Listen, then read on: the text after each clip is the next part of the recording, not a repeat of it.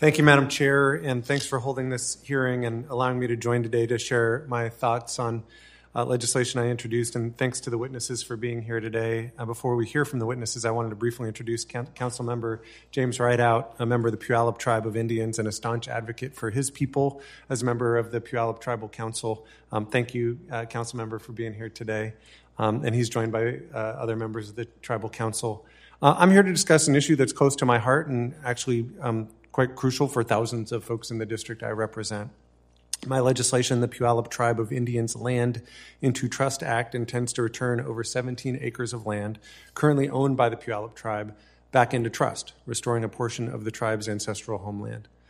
This will further enable the tribe to pursue significant economic development and job creation opportunities at the Port of Tacoma and along the Tacoma waterfront. I know members of this committee are familiar with the concept of land into trust. Essentially, this is when land is transferred to the U.S. Bureau of Indian Affairs to be held in trust for the benefit of the tribe. The process is fundamental in reinforcing the tribe's sovereignty and allows them access to a range of federal programs and services.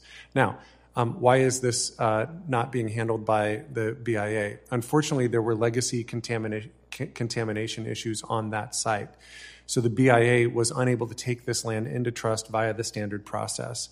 Um, they sent a letter. The the Bureau, sent a letter to the tribe in 2022 and said, You can take this land into trust, but it's going to take congressional action. And that, that would be, in their words, the most viable option.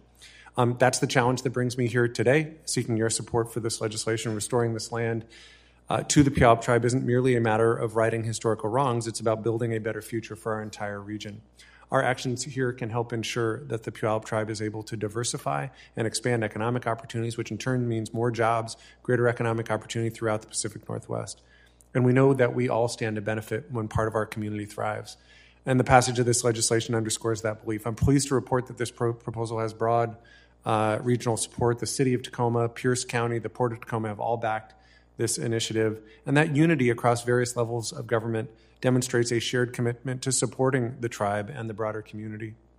This is about fulfilling our federal government's trust and treaty obligations. It's about championing the rights of indigenous communities and ensuring their voices are heard and that their needs are met. To the Puyallup tribe and to Council Member Rideout, um, who we'll hear from in just a bit, I just want to reiterate we're committed to working with you to achieve those shared goals. And when we support each other, especially um, those who have been historically marginalized, we make our entire community stronger. So I'm here today to just ask your support for the Puyallup tribe of Indians Land into Trust Act. It represents a strong step in the right direction for our community. It emphasizes our shared commitment to honor and uphold the rights and sovereignty of Indigenous communities. So, thank you, Madam Chair, for your time and consideration. I look forward to hopefully working with you to get this across the finish line. I yield back. Thank you, Mr. Kilmer. The chair now recognizes Mr. Charlie Rose for five minutes.